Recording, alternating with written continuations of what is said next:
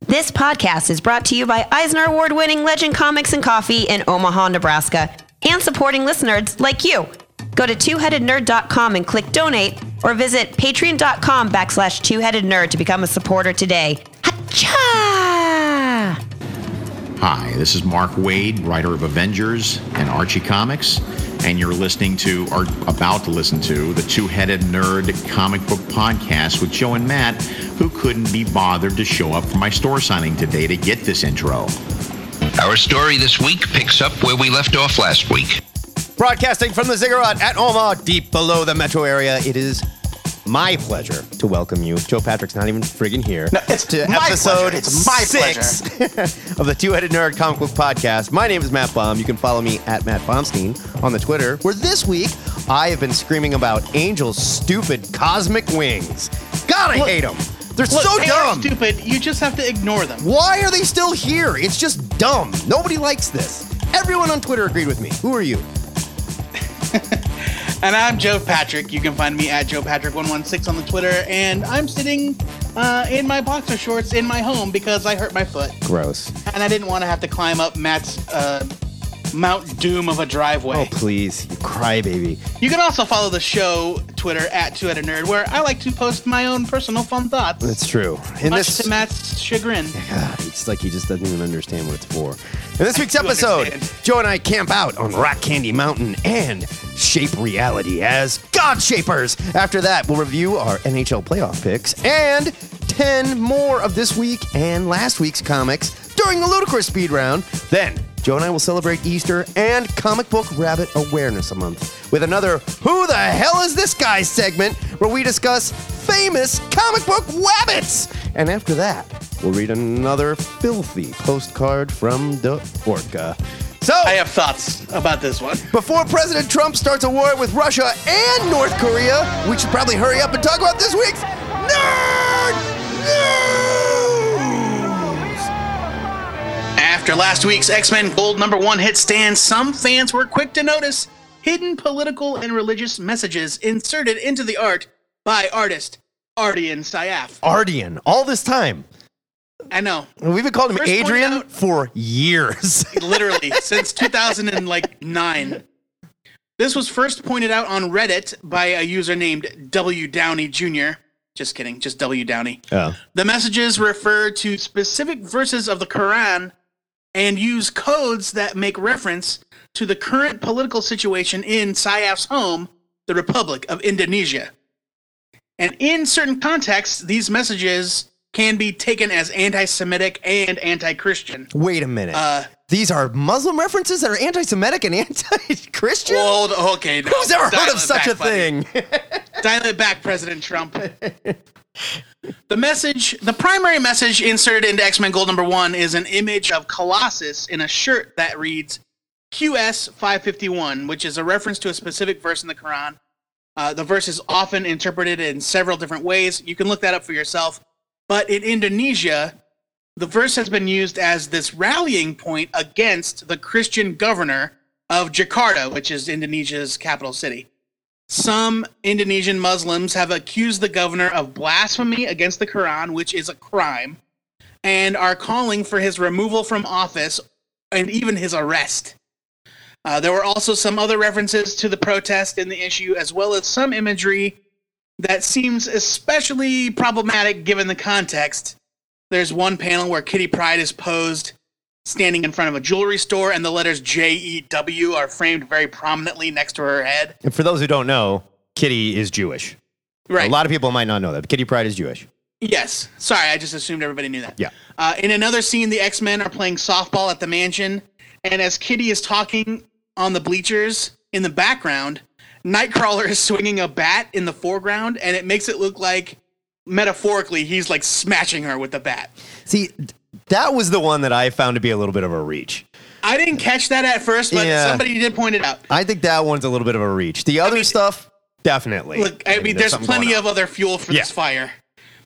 Uh, since the discovery of the imagery, Syaf has confirmed much of its meaning uh, in a statement released via Facebook, which was translated from Indonesian. He asked for those discussing it to remain civil, And then in further commentary on Facebook, he took the position that he's using his art to protest uh, Governor Purnama's blasphemy. A statement from Ms. Marvel writer G. Willow Wilson, who is a prominent Muslim creator, decried the Indonesian interpretation of these verses and called Syaf's personal philosophy, quote, garbage. Meanwhile, Marvel issued an official response uh, saying, of course, the mentioned artwork in X Men Gold number one was inserted without knowledge behind its reported meanings. Uh, the implied references do not reflect the views of the writer, editors, and anyone else at Marvel and are in direct opposition of the inclusiveness of Marvel Comics and what the X Men have stood for. Yada yada, yada Legal speak. We're not racist. Right. yes. We love diversity. Yeah. Never mind what we've said for the last. Yeah, except for when it kills sales. Then fuck Right. diversity.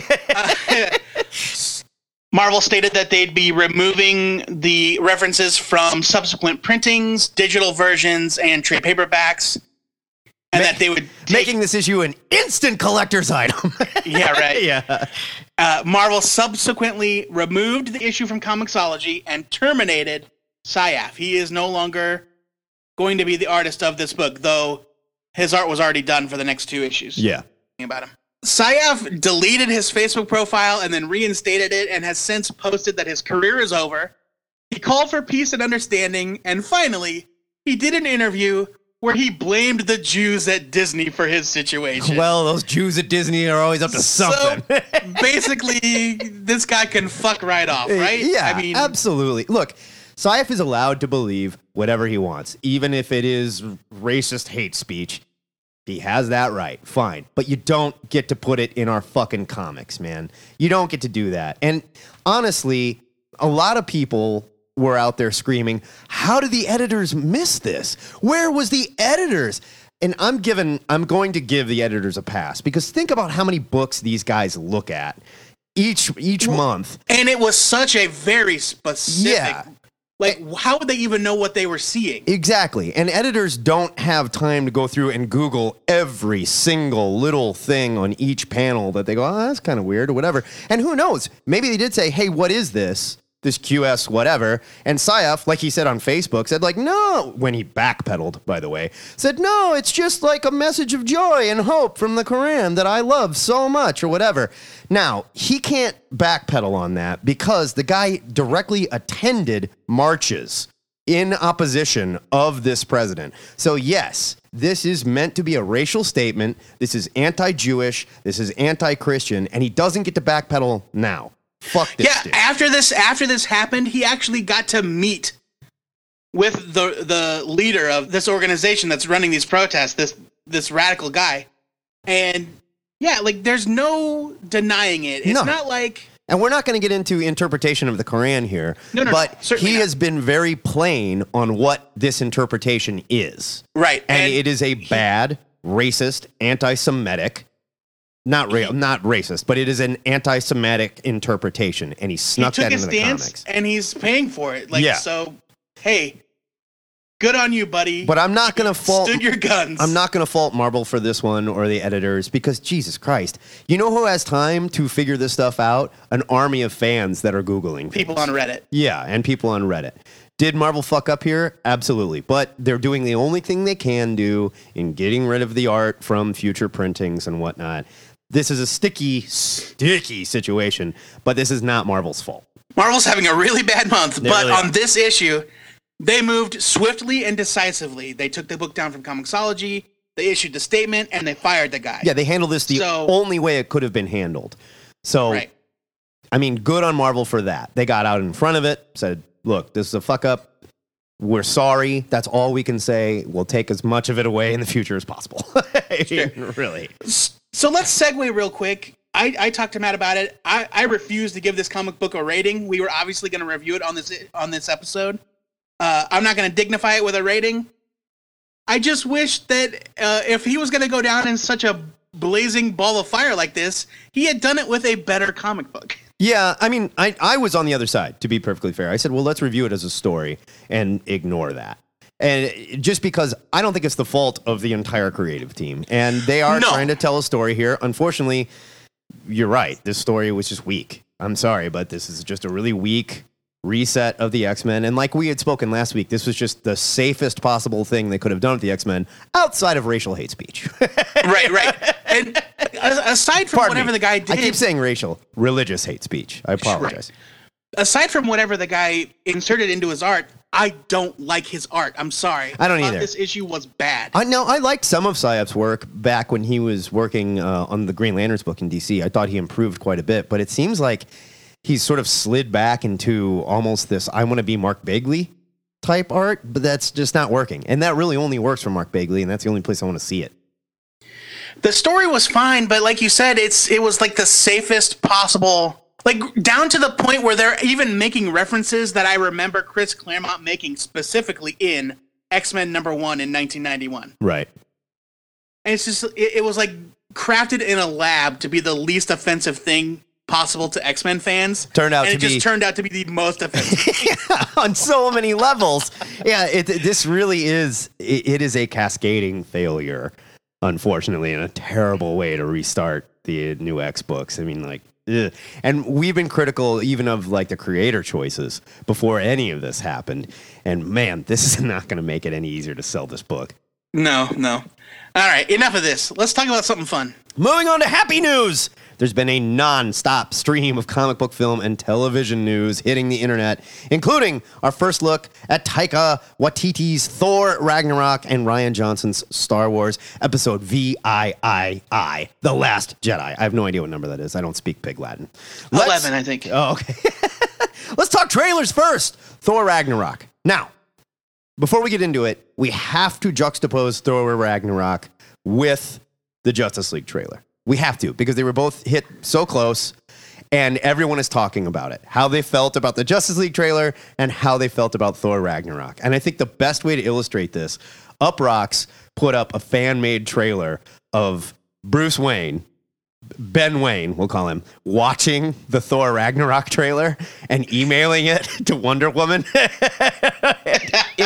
is fantastic. It starts with an email hitting uh, Ben from Tony Stark, and it says, like, Bruce, come at me, bro. and he clicks it and opens it and watches the Thor Ragnarok trailer.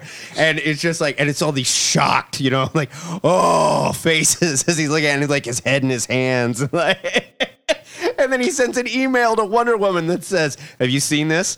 Comes out two weeks before Justice League. Fuck. The Thor Ragnarok trailer again. No, and I know Marvel knows how to put this in a perfectly nerdy, sugary pill that we're all going to swallow, but man, it was fucking perfect. I mean, It was So- perfect.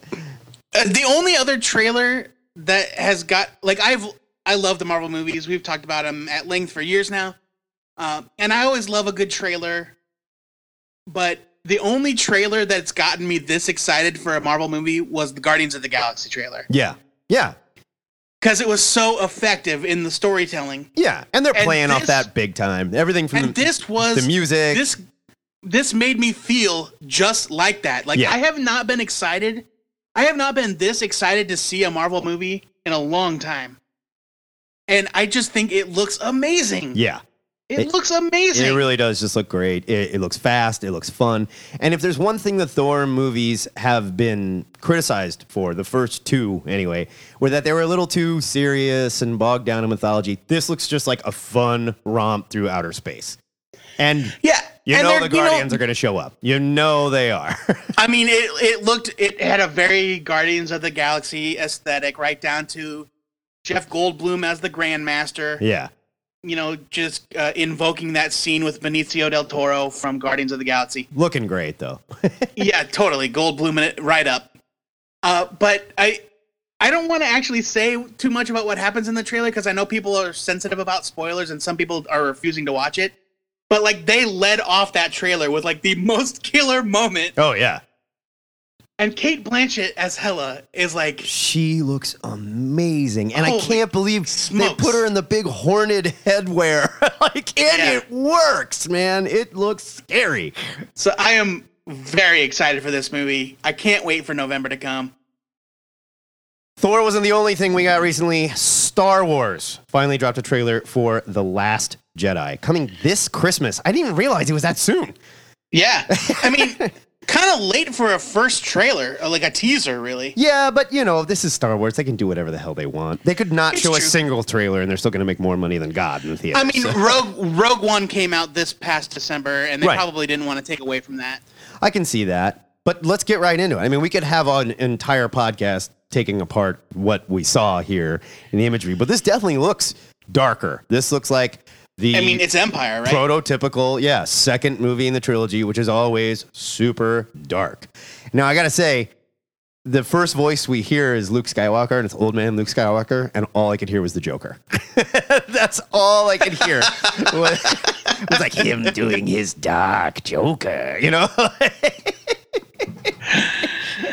Uh, but this I- looks amazing. Yeah, I mean, Absolutely it's a- amazing. when we got the first teaser for episode seven, it was the one. It was just that thirty second one with the Millennium Falcon Right. coming out from below and then flying through the remains of the Star Destroyer, right? Right. So, like, as a teaser, this is effective. Uh, some people are complaining that it's underwhelming, that they're holding back. But, No. dude, they're teasing. They're teasing. Yeah. Think about the teaser trailer for the new Mummy movie that's coming out with Tom Cruise. They literally show you Do I have to? everything that happens in the movie.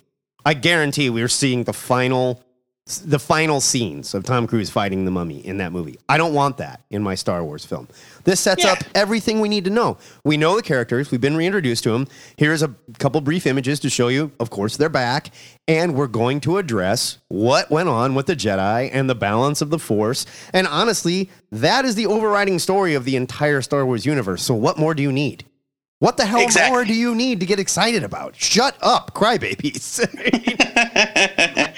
Yeah, I'm excited. November, December. Winter's going to be a good month, or good uh, season for movies. yeah, definitely. Very excited about both of these. And DC could take a, pardon me, Warner Brothers could take a page out of both of these books and say, look, if we're going to do dark, we should do it this way. If we're going to do fun, we should do it this way. But we can't do both in the same movie because it doesn't fucking work. so, I agree. Before we move on to our final story, Matt, there was a bit of late breaking news yesterday. yes. Josh Brolin has been cast as Cable. Yeah. And the way that Ryan Reynolds reacted to it on Twitter was fantastic.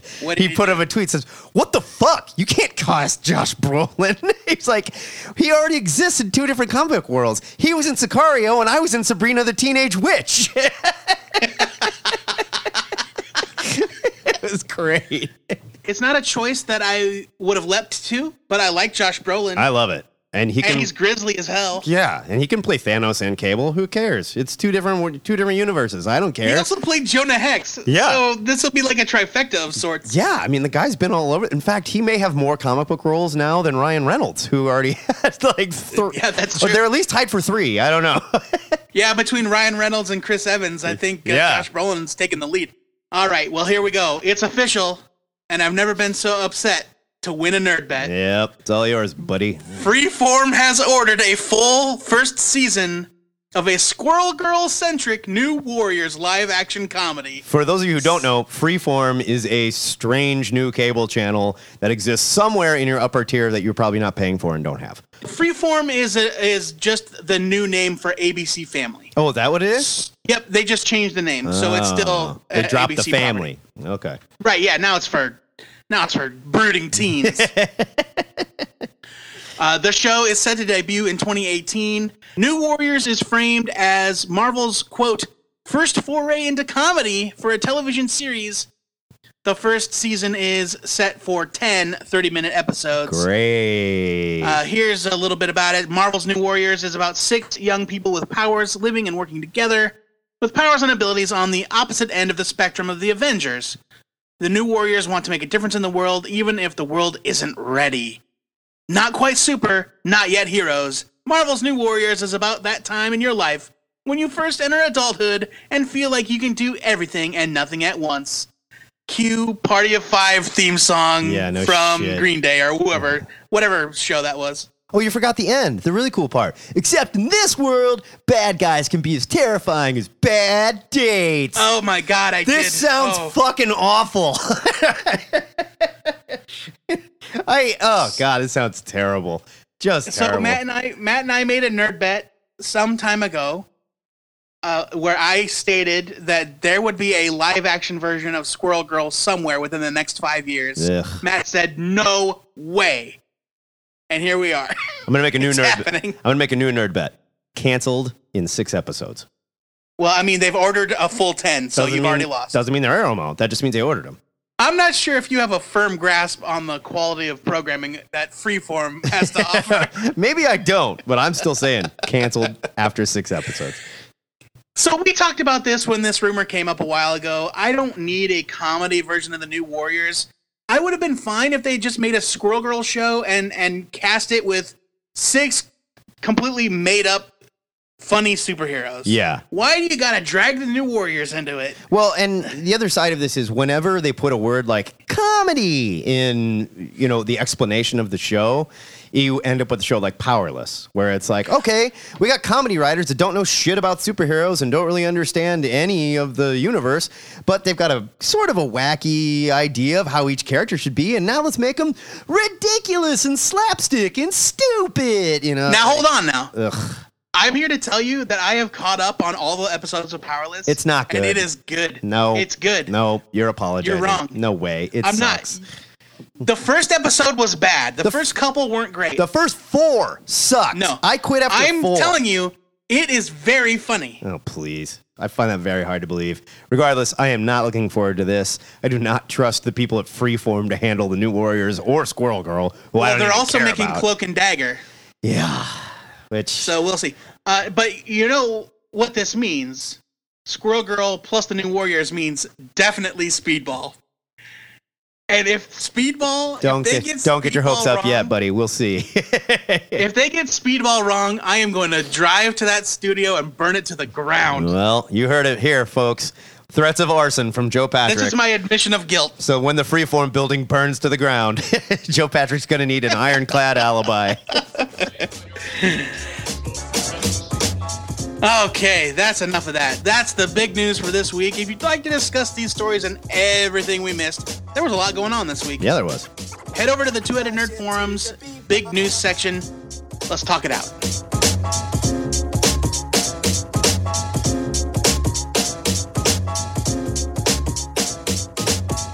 Every Sunday, the chief creative officer of the Squirrel Girl Erotic Fanfic Forum, Joe Patrick, posts the question of the week in everybody's favorite digital nerd sanctuary, the THN forums. They're much cleaner, okay? Take your perversion over there. Joe Patrick, what are we asking the nerds this week? This week's question comes from Black Scorpion number three, who writes, quote, Heel turns and face turns.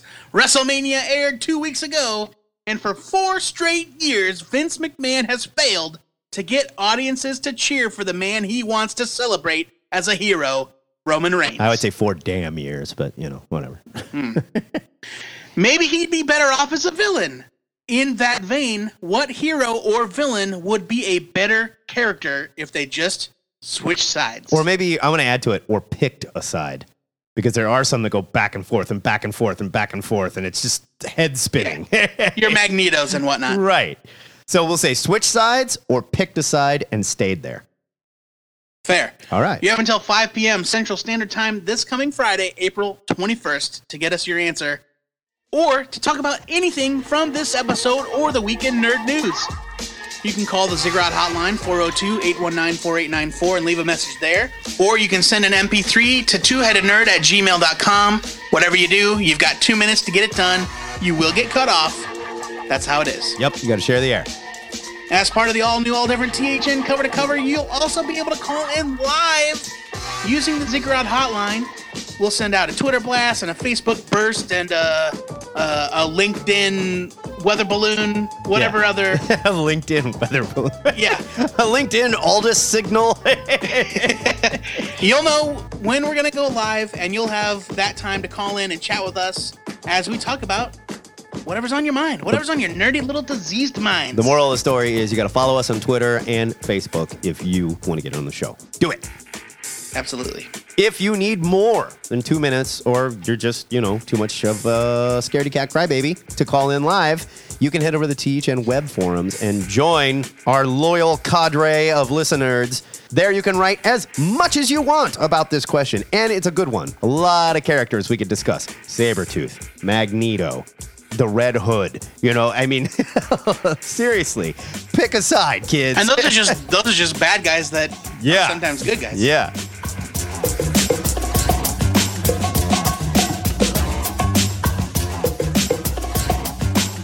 It's review time in the Ziggurat where Matt and I smear our Easter candy colored fingers all over the pages of two comics that we'll be lucky to qualify for fine condition when we're done with them.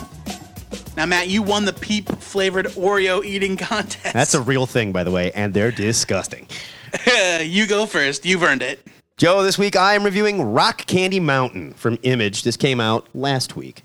Written and drawn by Kyle Starks, 32 pages for $3.99. The creator of Sex Castle returns to spin a tale of Jackson, a hobo riding the rails in search of the mythological Rock Candy Mountain, as made famous by Harry McClintock in his song about a hobo haven that he recorded back in 1928 in the big rock candy mountain. You know that song. It's great. Joe and I first encountered Starks' work when we reviewed his open love letter to 80s action films, Sex Castle, way back in THN episode 201, only available at twoheadednerd.com. Fuck you, Apple. Starks' is Starks' art is, as we love to say, deceptively simple, but perfect for a story like this. It's almost like he ignores the details of his art sometimes to tell the story until exactly the right time for the story to lean on the art. The entire story here takes place at night, so his color palette consists of blues and blacks, with only an occasional flash of orange from a lantern or a fire that breaks out. The, whole design of this book is just fantastic. It's packed with font that looks hand screened and gives the titles this old timey playbill look to take you back to the Dust Bowl of America. The main character, Jackson, doesn't play by anyone's rules. And much like Sex Castle, he's a lone wolf with a singular purpose to find Rock Candy Mountain. In this first issue, he meets a hapless traveler new to the hobo life and butts heads with the hobo king of the rails. This leads to some some of Starks' famous ridiculous action scenes and one of the best lines of dialogue I've ever read. one of the characters is watching Jackson fight a bunch of hobos and says, "He's got punch diarrhea and their faces are the toilet." Starks has created a very simple story with huge mythology behind it and another one of his badass action stars to lead us down the rails. This was so much fun, and I can't give it a bigger buy it. Don't just thumb through this and go, well, this art looks like crap, whatever. Give it a read. It is such a great time. I totally agree, and thank you for putting that quote in there because I was trying to remember it for the entire review. It was so good. but yeah, this was. I mean, it had these. It had those moments of ridiculous comedy and dialogue, but the premise was treated with a level of care yes. and respect that I was not expecting from the author of Sex Castle. No, it very much Like- reminded me of like the Coen brothers, Oh Brother Where Art Thou movie, which Right. again, like uh, put this mythological story of Jason the Argonauts trying to return home into Dust Bowl America with like these three idiots. Right. I mean, Like I, there was a an essay in the back about Rock Candy Mountain, and I read the entire thing just waiting for it to be uh, farcical. right. But it's not. It's like a legit essay about the history of the myth of Rock Candy Mountain Yeah. and the music. And like, and so this is like a serious thing Yeah. that he's he's kind of uh, put into this uh, humorous story. But it's he's the level of care and thought that he's put into it truly impressive. I like his art. Like we've said, it is of um, it's sort of in the style of of cartoonists that Just say Aren't it. Deceptively simple. no no no. I mean, and I think that should be the for, like, title of this week's show. Deceptively simple. sure. Uh, he's in the vein of artists that have, have become popular these days, where their cartooning style is less technically yes. uh, savvy, but the storytelling and the the emotion that they are able to put into it is what carries it. Well, I would say his And- art is uniquely a part of his storytelling. And the two, since he is writing and drawing this, the two are one and the same and play off each other so well. I mean, he Yeah, I- uses his sort of ridiculous cartoon art to tell a ridiculous cartoon story that comes from a heartfelt place and plays on real hobo mythology tropes that are out there. it's crazy. Yeah, I loved it. It's a buy it for me as well. This was a real pleasant surprise. Joey, what comic do you get your grubby little hands on this week? This week, I am reviewing God Shaper, number one from Boom Studios, written by Si Spurrier, with art by Jonas Goonface. Wow. It's 32 pages for 3.99. How about that kid got his ass kicked on the playground? Yeah, I don't know if it's his given name. Goonface. Here's your solicit. God Shaper introduces a vast world where there's a god for every person and a person for every god. Though for Ennay, unfortunately, exceptions may apply. People like him are God Shapers, godless social pariahs with the ability to mold and shape the gods of others. Paired with Bud, an off kilter but affectionate god without a human, the two travel from town to town looking for shelter, a hot meal, and the next paying rock and roll gig. So, really, we got two books about hobos. two hobo books. Yeah. Weird. We're big fans of Si Spurrier here in the Ziggurat. We've covered many of his creator owned sci fi fantasy titles like Six Gun Gorilla and The Spire. God Shaper, like everything else he's done, is set in a fully realized world, completely unique from what he's done before. God Shaper takes place on Earth, more or less, except that the laws of physics collapsed in the late 50s, leaving the world frozen with a certain cultural way of life and with just the simplest level of technology. And the only thing that prevented humanity from slipping back into the dark ages was the presence of these gods. One for every human being that sort of carries society along and lets it cling to some semblance of modern life. And like the solicit said, there are exceptions to this symbiosis. Bud isn't Ennay's god, he's Ennay's partner in crime. And they find themselves reluctantly defending someone being threatened by the town's corrupt leadership. Now, I love this world that Spurrier and Goonface have created. People have a sort of half assed substitute for some of their lost technology thanks to these gods. And society is enduring. And so it's kind of stuck in this 50s aesthetic with the way people talk and the things that they're into. Ennay makes a living going from town to town, reshaping people's gods, but his real passion is music. He he plays underground rock and roll shows for the oddballs that don't fit into hep mainstream society. On stage, he's like this pansexual rock god, smooching anybody that wants him, and that's everybody. Just- everybody wants him, Just like me. just like you. Yep. I thought I was reading about you. Smooching everybody. Yeah.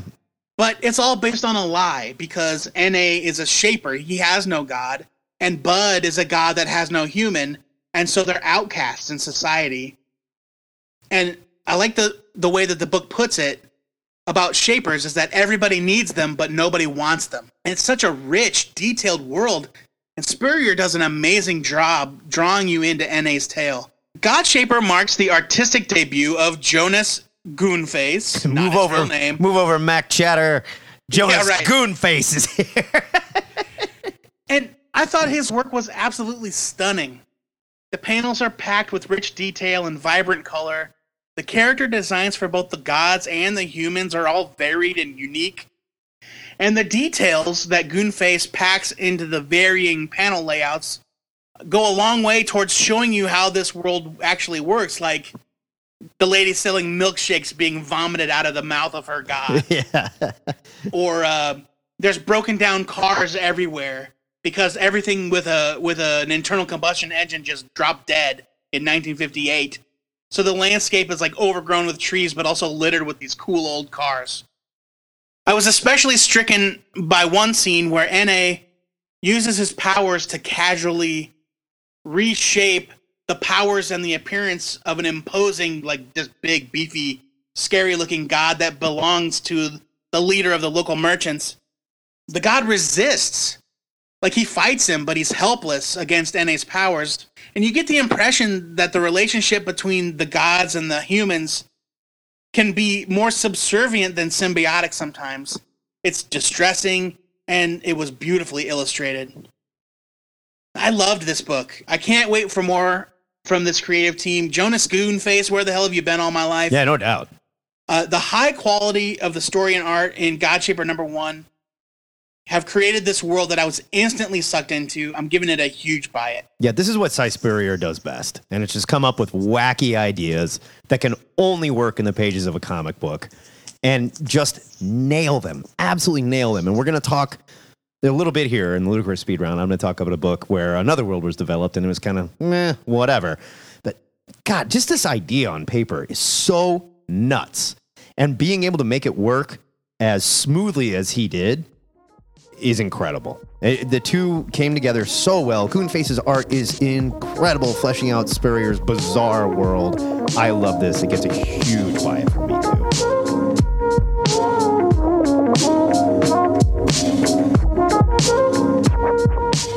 So that is a double buy it for Rock Candy Mountain and a double buy it for Godshaper. Now that we're done with our hobo double feature, let us know what you thought of these comics. We want to hear if we got it right, if we got it wrong. Head to the THN forums. Tell us what you thought about Godshaper and Big Rock Candy Mountain.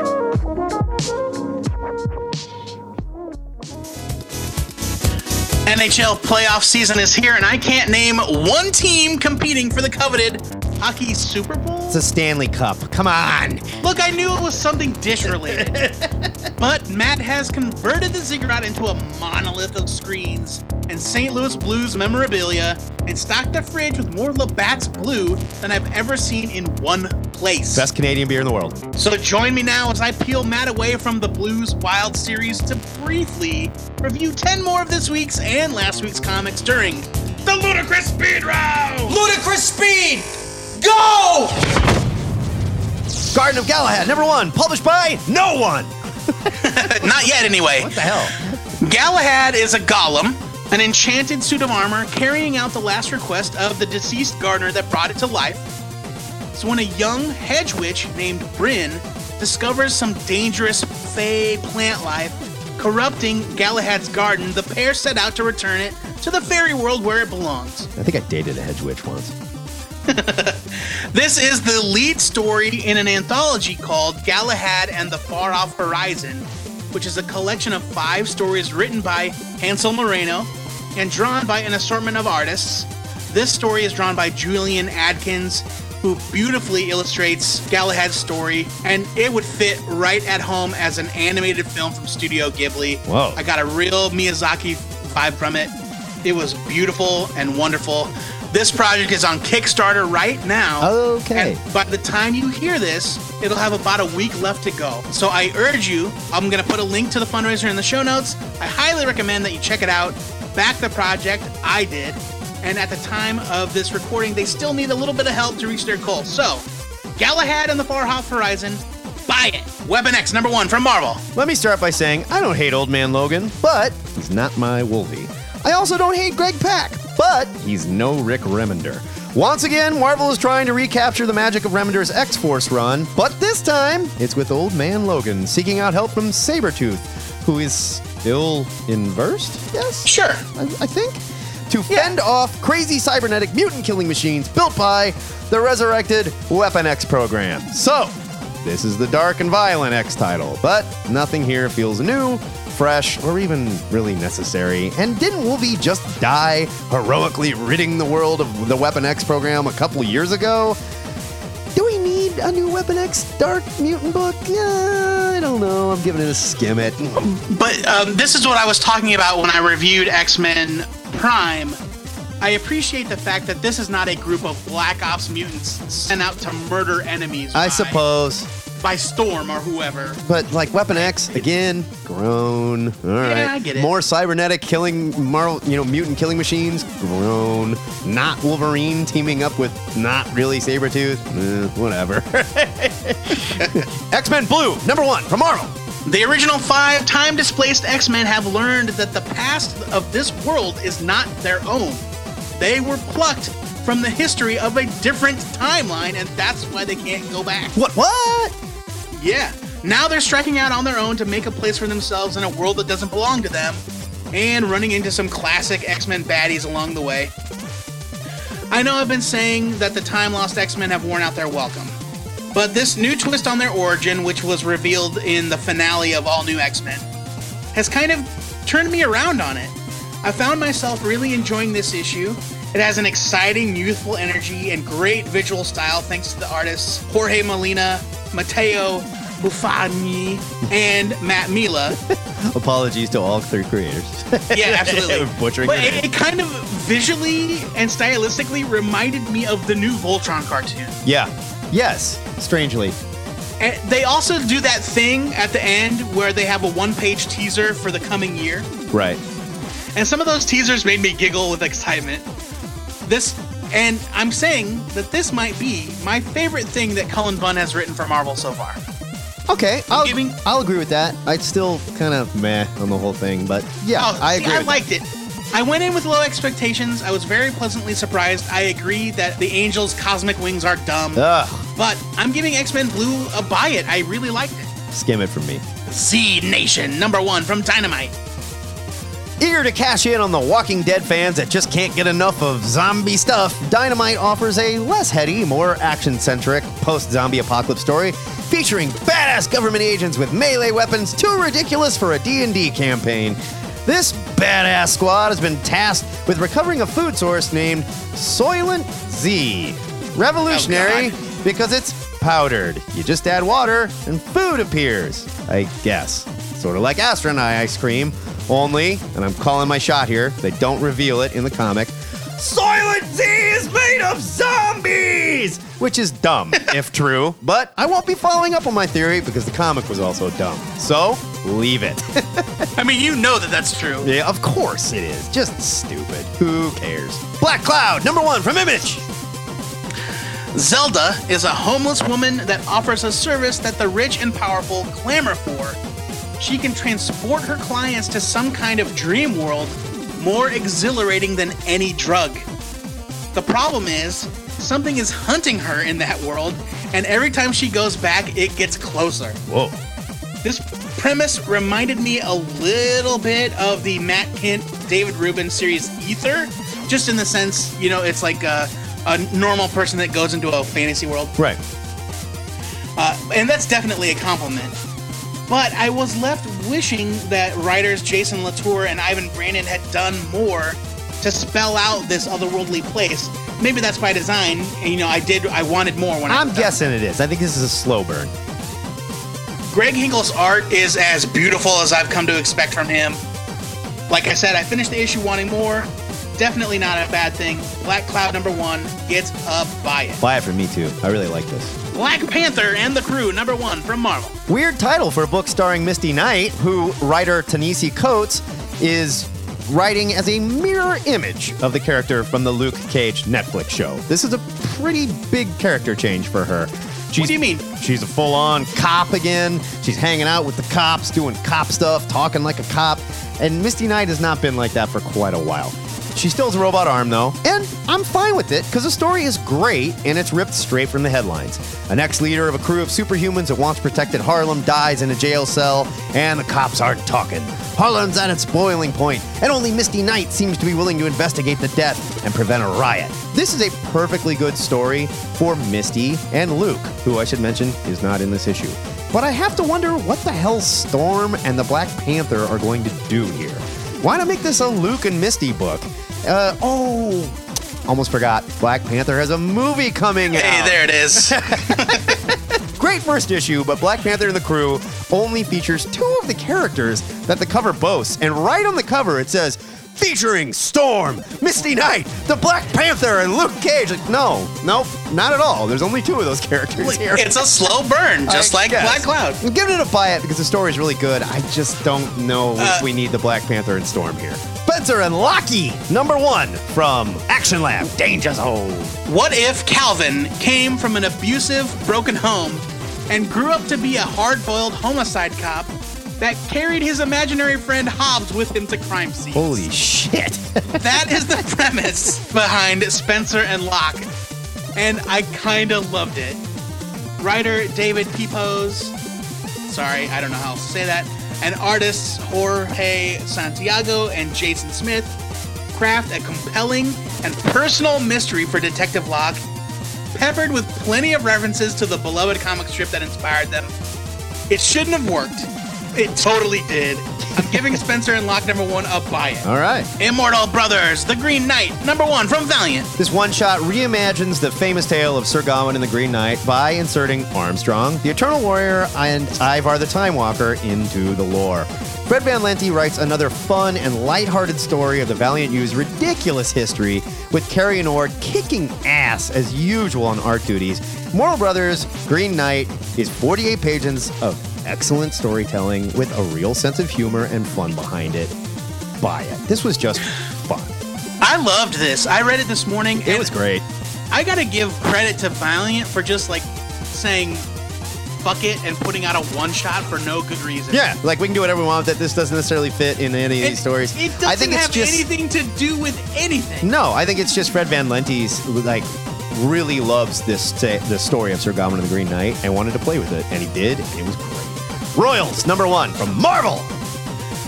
I don't take any issue with the concept of the Inhumans heading into space to find the hidden history of their people. No. It's compelling, even. Absolutely, And writer Al Ewing sells it with his script. totally, Grant Morrison's Marvel Boy is a fun addition to the cast, sure. and I would be curious to see where the story goes, but the problem is that this book is a complete mismatch between story and art. Oh my God, I can't agree more. My favorite interpretation of the Inhumans, no offense to Jack Kirby, who co created the characters, obviously, Right. but I love the Inhumans when they are creepy and mysterious, Yes. just like they were portrayed in that Paul Jenkins Jay Lee story in the late 90s, not as like bombastic Bruckheimer esque action. Or drawn like Bratz dolls. He made Medusa Yeah. look like one of those big-eyed, mangified, zero-inch waist Bratz dolls. It was terrible. Yeah. Every character is bursting with muscles and energy. I'm not really a fan of artist John Boy Myers. I'm I've not said this either. before. I do think that he's good at what he does. I just don't think it's a good fit for this story, and because of that, I'm giving Royals number one a skim it. Agreed. Rose number one from Image. Meredith Finch takes on her first monthly book with the story of Rose, a magic user in a land where an evil king, se- pardon me, where an evil queen seeks to cleanse the kingdom of magic. But it turns out Rose is the last hope, and along with a giant magic cat from a line of giant magic cats, spelled K H A T Z because I guess they're Jewish, named Thorn. Groan. the two will set out on a generic quest to return generic magic to generic people and slay the generic evil queen that probably has some cliched and generic reason for just being plain nasty. The story is a mishmash of fantasy tropes that I really didn't care about, but Igara's art is beautiful and really does make this world amazing to look at, even with the bland story. I'm giving this a skim it. Just to just to correct you real quick, this isn't her first monthly book. She did write Wonder Woman for like two years. Yeah, but that was with her husband David Finch. This is her first Yeah. solo monthly book. I think they kind of does. I think they kind of admitted that Finch, David Finch, is not actually writing it. Oh, okay. But uh, this is her first creator-owned work, and I'm with you. Like I, I read, like I got about halfway through it, and I'm like, this is like every yeah. fantasy story with a mystical prophecy or whatever nonsense that I've ever read. Yep. And the cartoonish elements, like with the race of magical cats spelled K H A T Z, I was like, Ugh. it's like a cartoon from the 90s. And Rose and Thorn, really? That's Yeah. the best you could do. Like, Yeah, Come on. like, I'm sorry, I just am not a fan of either of the Finches. no. Whack! That is your onomatopoeia of the week, and whack is the sound of Rose braining a generic scoundrel, as seen in the pages of Rose number one. If you like Han Solo, you'll probably like this guy. If you need any more speedy reviews of this week's comics, head over to twoheadednerd.com and check out Aaron Meyer's mished and mashed ludicrous speed reviews. Matt, are you ready for the annual Ziggurat Easter egg hunt? Are we really doing this again? Come on, don't be such an Easter Grinch. Now let's go dig our Brothers Grimm costumes out of wardrobe of the Vishanti in the THN Sanctum Sanctorum. We keep it right next to the Cloak of Levitation. and we'll go fire some corrosive eggs at the moment. That wardrobe is a gateway to a magic pocket dimension, and I can't find shit in there. We're gonna be in there all day sorting through cloaks and gauntlets and Mexican fucking wrestling masks. Come on, buddy. We can even tell the nerds what we're excited to read next week while we rummage. Fine, fine. Next week, I am excited for Shaolin Cowboy, Who Will Stop the Rain, R E I G N. It's plain on rule, words. I love it. Number one from Dark Horse, written and drawn by the amazing Geof Darrow, 32 pages for $3.99. Here's your solicit.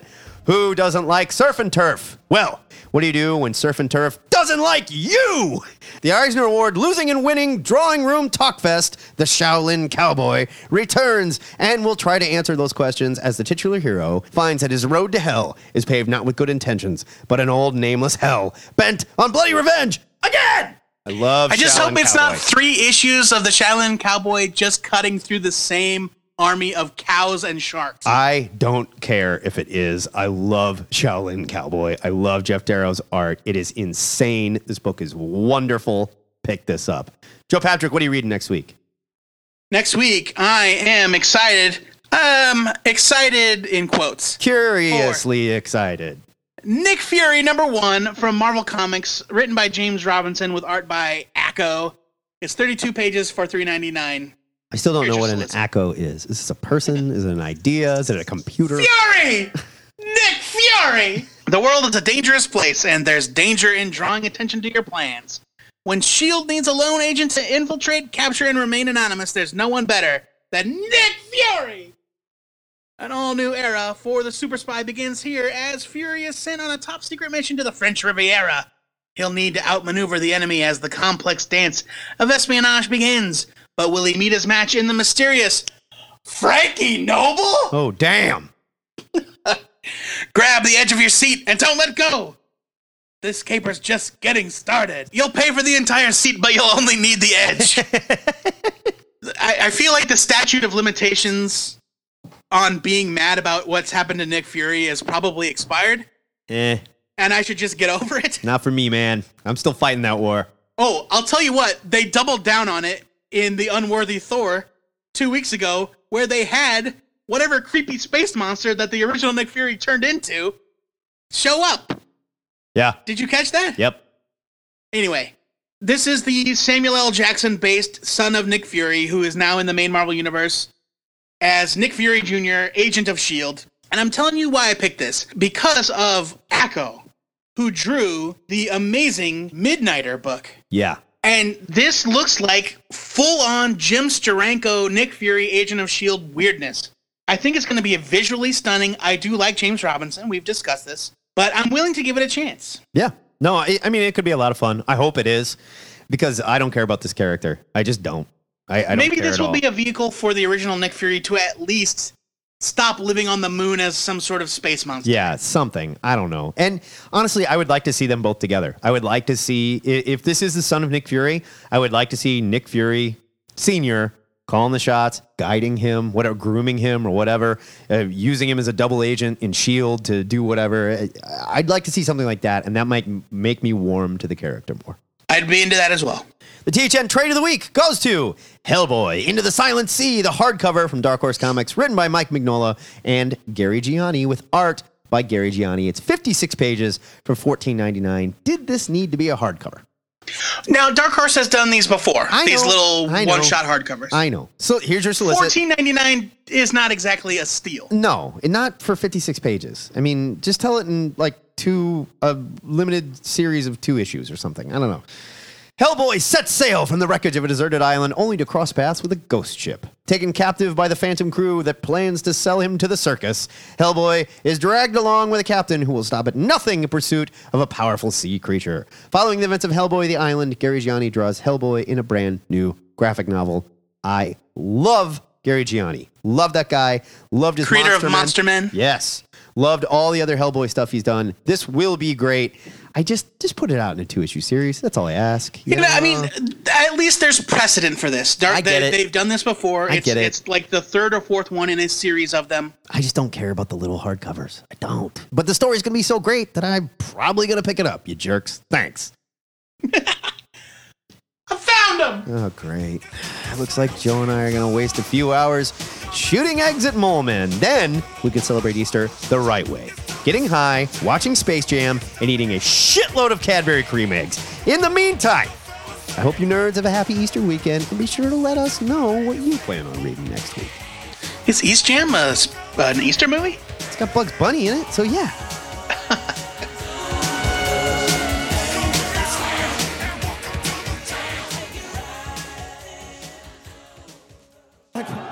the f- is that guy? Seeing as it's Easter, it only seemed appropriate for Matt and I to highlight some of comics' most famous bunny rabbits as part of a special Who the Hell is This Guy segment, Easter Bunny Edition. Matt, which rascally rabbit did you pick to highlight first? Joe, there's a lot of anthropomorphic characters out there, and it seems that rabbits get the short shift on the spectrum, if you ask me. There's only really a few to discuss, but arguably the most important Usagi Yojimbo, created by Stan Sakai more than 20 years ago. Usagi has been around forever. He is a samurai rabbit. Usagi appeared in 1984. He's been around forever. Stan Sakai created Usagi, a samurai rabbit living in the Edo period of Japanese history. So this is basically a retelling of Shogun Samurai Wars, featuring wandering samurai master Usagi, who is a rabbit that rides a horse, awkwardly enough. I. Horses seem to be the only animals in the story that aren't anthropomorphized. But Horses are just horses. yeah, they're just horses. And it makes sense because that's how all the samurais got around. Usagi first appeared in a book called Albedo Anthropomorphics, number two. It was published by a company called Thoughts and Images. Albedo comics were all anthropomorphic animal stories. The main one, Albedo, was a sci fi story. And again, a bunch of critters running around. Later on, he would pop up in a series called Critters. And then finally, Usagi would get his own series. According to Usagi's Wikipedia, Sakai originally planned for Usagi and the other characters to all be humans in the stories explicitly modeled after the life of Miyamoto Musashi, very famous, legendary sam- uh, very famous and legendary samurai of yore. However, once he started doodling, he drew rabbit ears instead of a top in a top knot instead of the hair. Boom, Usagi Yojimbo was born. And I would argue if this character is not a rabbit, we may not have ever heard from him again. One of the only reasons I checked out the book was because it was a rabbit with a sword, and I had to know what it was years and years and years ago. I instantly fell in love. Have You just have a huge rabbit fetish. I've never stopped reading Usagi since then. I love samurais and the this period of Japanese history and comics and movies about them, but the only comic that I've consistently returned to from this period is Usagi Yojimbo. I love Usagi. You should check him out too. Joe Patrick, what rabbit did you choose to discuss? My first wabbit is a star of page and screen. Not seen in quite some time, but if you were a child of the 90s, you may remember him. That's right, his name is Bucky O'Hare, Oh boy. the green rabbit space captain that first appeared in a comic book called Echo of Future Past number one in 1984. However, according to Wikipedia, he was created by writer Larry Hama and artist Michael Golden in the late 70s. It just took him a few years to get him into print. The story of Bucky O'Hare follows a parallel universe uh, called the Aniverse, where there is an ongoing war between the slightly inept United Animals Federation, which is run by mammals, and the sinister Toad Empire, which is led by a vast computer system known as Complex with a K, which has brainwashed the Toad population. So Bucky has appeared in comics. Uh, there has been a video game of him, and he even had a TV show in the late 80s, uh, early 90s. Oh, yeah, 1991 it aired. yeah. Bucky O'Hare and the Toad Wars, and I remember it. I remember when it came on. I don't remember actually watching it. I think it was on at like 6:30 in the morning before school. So it was the sort of thing that I only caught sometimes. But yeah, giant green rabbit pilots a spaceship, fights evil frogs. What's not to like? I mean, give me a break. and if you like, there's a full playthrough of the Bucky O'Hare video game on YouTube you can watch. It only takes 36 Oh, nice, minutes. nice. Yeah. I remember playing it when I was young. That game sucked. Bucky has a cast of similarly anthropomorphic animal crewmates. There's Jenny, the first mate. She's a cat.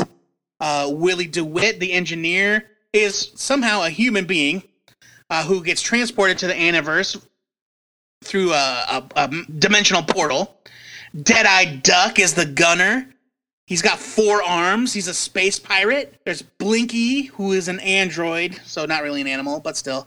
And then Bruiser, who is a baboon, a Betelgeuse berserker baboon. Beetlejuician. I don't know if it's pronounced Beetlejuician. Yeah, it's from Beetlejuice. It's the name of a real star cluster. Yeah, I know, but I don't think that's how it's actually pronounced. I thought it was pronounced Betelgeuse. Anyway, Eh, regardless. Who knows? Now, uh, little known Bucky O'Hare, we'll call it trivia. The Marvel Star Wars comic, when it first appeared, had a green rabbit on the cover. Yeah, Jackson. totally resembled Bucky O'Hare. like, no question about it. Yeah, I think in fact that there is some dispute about whether or not, like, it was maybe supposed to be Bucky O'Hare, Right. or there was a copyright dispute between Marvel and uh, Hama and Golden because of Bucky O'Hare. But yeah, people hated him because it was a giant green space bunny in Star Wars. Yep. Jack's Bucktooth was his name. All right, all right. Who's your next rabbit? My next rabbit has to be Superman homage Captain Carrot, the leader of Captain Carrot and the Zoo Crew. He was created by Roy Thomas and Scott Shaw and first appeared in a weird little insert that DC was putting in comics back in 1982 in New Titans number 16. It was a like a little comedy insert thing. I don't No, uh, DC used to preview new titles that way. Oh, okay. Uh, the new the new Teen Titans first appeared in a similar insert in DC Comics Presents. Okay, there you go. Captain Carrot was a superhero living on the other dimensional world of Earth C. It was an alternate Earth populated by sentient animals. Later, it was redesigned as Earth 26 in the new DC multiverse, and Captain Carrot even popped up in Grant Morrison's Multiversity. He was referred to as Roger Rabbit, which was his alter ego, but later became Rodney Rabbit, I'm guessing to avoid legal issues, right? Probably, yeah. Rodney works for Earth C's DC Comics as a writer and artist, primarily on the comic Just a Lot of Animals. Grown. yeah, just terrible.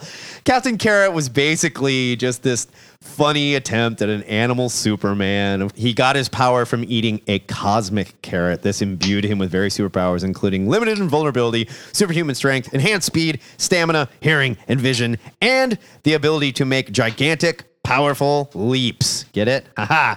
His powers are the only ones out of the zoo crew that are not permanent. After 24 hours or a period of extreme exertion, his powers wear off. Gotta eat another cosmic carrot. As such, Rodney keeps a window box full of carrots plus his chunk of the meteorite that made them cosmic carrots to ensure a continuous supply. And he keeps two holstered in his So he's like a drug dealer. Uh, he's more like Our Man, the original He's getting Our Man. high on his own supply. Yeah, yeah, yeah. He's, he eats his carrot, has his powers for a while. He's Captain Carrot. There you go. Joe Patrick, back to you. All right. Our fourth and final rabbit of note this week is also a super rabbit, Hoppy the Marvel Bunny. who I think of all of their all of our choices is the most long-lived. He first appeared in Fawcett's Funny Animals number 1 in December of 1942 Yeah, that's hardcore Golden Age. going strong. Hoppy was a bunny rabbit who lived in the town of Funny Animalville on hmm. Earth C plus. Aptly named Funny Animalville. Right. so I'm going to say Captain Carrot is a direct ripoff of Hoppy. Oh yeah, I mean I'm sure homaged for sure. No doubt. Hoppy lived on a world with an assortment of other talking animals. On his world, Captain Marvel, the Shazam, was a fictional character in comic books, and Hoppy was a big comic book fan. One day, he decided to emulate his hero and spoke the magic word Shazam, and surprisingly, he actually transformed into a super heroic Captain Marvel esque bunny, complete with red costume, lightning bolt, and cape. He had uh, a girlfriend who was a bunny named Millie. he had uh, uh, a nemesis who was like Black Adam esque, named aptly Captain Black Bunny. And they eventually met Captain Marvel and the Marvel family when they were transported to Earth S, which is where they lived prior to Crisis on Infinite Earths. Real quick, let's back up. For those of you who don't know, Fawcett later became DC Comics. So Uh, DC bought Fawcett. Yes. So, DC Hoppy the yeah, Marvel. Bunny is not a Marvel character. It's effectively part of DC. Yeah, I know. The, the, the Shazam Captain Marvel. Yes. like all Shazam characters, Hoppy is powered by the gods. The the letters in the word Shazam spell up, spell out the names of different gods, but they're different gods. With Captain Marvel, you've got Solomon and Hercules and Zeus and Achilles and Mercury. With Hoppy the Marvel Bunny, he's powered by Salamander, which grants him wisdom, Hogules, which grants him strength, Oh God. antlers, which grants him great stamina. Uh, Zebrus, which I guess is a cross between zebra and Zeus, which grants him great power.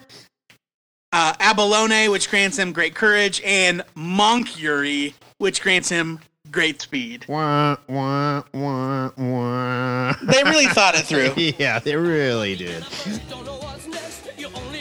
So there are your four and probably only famous comic rabbits. If we missed anybody on the Easter Bunny edition of Who the Hell is This Guy, let us know. Go over to the forums, name some more rabbits. I found uh, talk of some more of Jaxxon Bucktooth in the expanded Star Wars universe, but uh, I think that's all been disavowed now. I think he's gone. Yeah, sorry. Stricken from canon. Sorry, folks.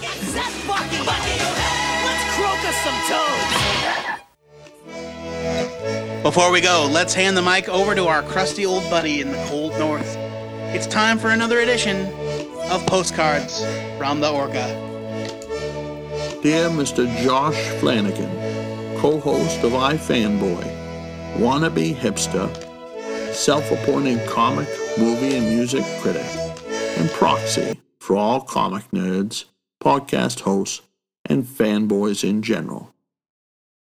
That's right, this postcard is to all of us, including Matt, Joe, my fellow THN listeners, and even myself. Because we all have a little Josh Flanagan in us at times lately, even if we can't feel it. lately, a disturbing thing has been cropping up amongst fanboys. I've been around a long time, so I know that it's always been there, but it's reached a critical mass, and we have to kill it before it kills us. I'm talking about the coolness of being negative. Doesn't matter what you read, what you listen to, or what you see online. If it's critical commentary on anything fanboy, guys like you rarely like it. Even if you do, you find a reason not to. Why do you do this? I think so, I know. Because it's cooler to shit on things than it is to like them. God forbid you like something and the masses disagree with you, because there goes your street cred. That's where the temptation of finally being cool takes over. This phenomenon has caused a downward spiral of negativity, where you don't like this, so then the next asshole, we'll call him Ron, how about? Well, he can't like that. Then the next prick, we'll call him Connor? Sure. Well, now he doesn't want to be a Betty about it, so he says something else sucks, even if he enjoyed it. I, for one, am worried that won't stop until we've really convinced ourselves that nothing will ever be good again. Was Superman versus Batman as good as Civil War? Of course not. But it was better than the Captain America movie from 1990, damn straight. Was it interesting and full of action? Superheroes and explosions? Yup. They have several moments, like the car chase, where I was excited to see what happens next. Fuck yeah. Oh, I'm sorry you didn't stick to the script and Batman used a gun and killed people. You know what I did? It took me a whole 10 seconds to get over that. I says to myself, oh, so this is like an Elseworld story. Okay, pass the popcorn. Let's also not forget that this material isn't just trying to appeal to us aging nerds. They've got audiences around the world now. They've got the younger demographics. Face it, you aging fuck. This isn't for you. It's for the 17 year old who'll buy the Blu ray, and the 10 year old that'll buy the figures, and the 13 year old in China that'll see it as local IMAX six times. Just because you're 40 and they're using a character you haven't let go of for 30 plus years doesn't mean they're doing it for you. What would a 13 year old version of you think about the, the movie? Let's say we could somehow show him Batman from 1989, then show him Batman versus Superman. What would he say? So shut up and enjoy it. And when you do, when you finally let yourself, don't go around spewing your rotten seed all over everything. We don't care. I got on a similar soapbox with the people shitting on the second season of Daredevil or even the recent Iron Fist Netflix series. You're upset with how it, with how it ended, or it lagged in the middle, or it wasn't enough like the comics from the 1980s? You feel that you wasted 13 hours? If you watched all 13 hours, you must have been somewhat entertained. For a whopping $9.99 a month, I might add. Was Hickman's run with Marvel perfect? Nah, of course not. It was way too big, I guess. And the delays with the culmination in Secret Wars was a bummer. But I will say what you should. I liked it. I enjoyed it. I will remember it positively and relish in that feeling you get when the sun shines on your face whenever I remember it. Same thing for Mark Waid's Daredevil, even when they went to San Francisco. I like Zac Efron. Yep, there, I said it. He's fun. He plays a good straight man to Rogen or DeVine or De Niro. Is he going to win an Oscar? Perish the thought. But when those movies ended, I had a smile on my face. I like seeing Superman wear blue jeans. I like female Thor. I like the new Point Break as much as the old Point Break. The stunts were great. I even like Suicide Squad. Sure, I got a hand job in the middle of it, but the point is I found a way to like it. Stuff doesn't have to be great. It's all just entertainment. In the words of the immortal Seth from Superbad, I'm sorry that the Coen brothers don't direct porn. Except this is better than porn. It's nerd porn. Listen to me now. It wasn't that long ago. Us nerds were the antithesis of cool. We were forced into herds and ostracized by jocks and preps or normal people with jobs because of what we liked. You might have been a Magic the Gathering kid.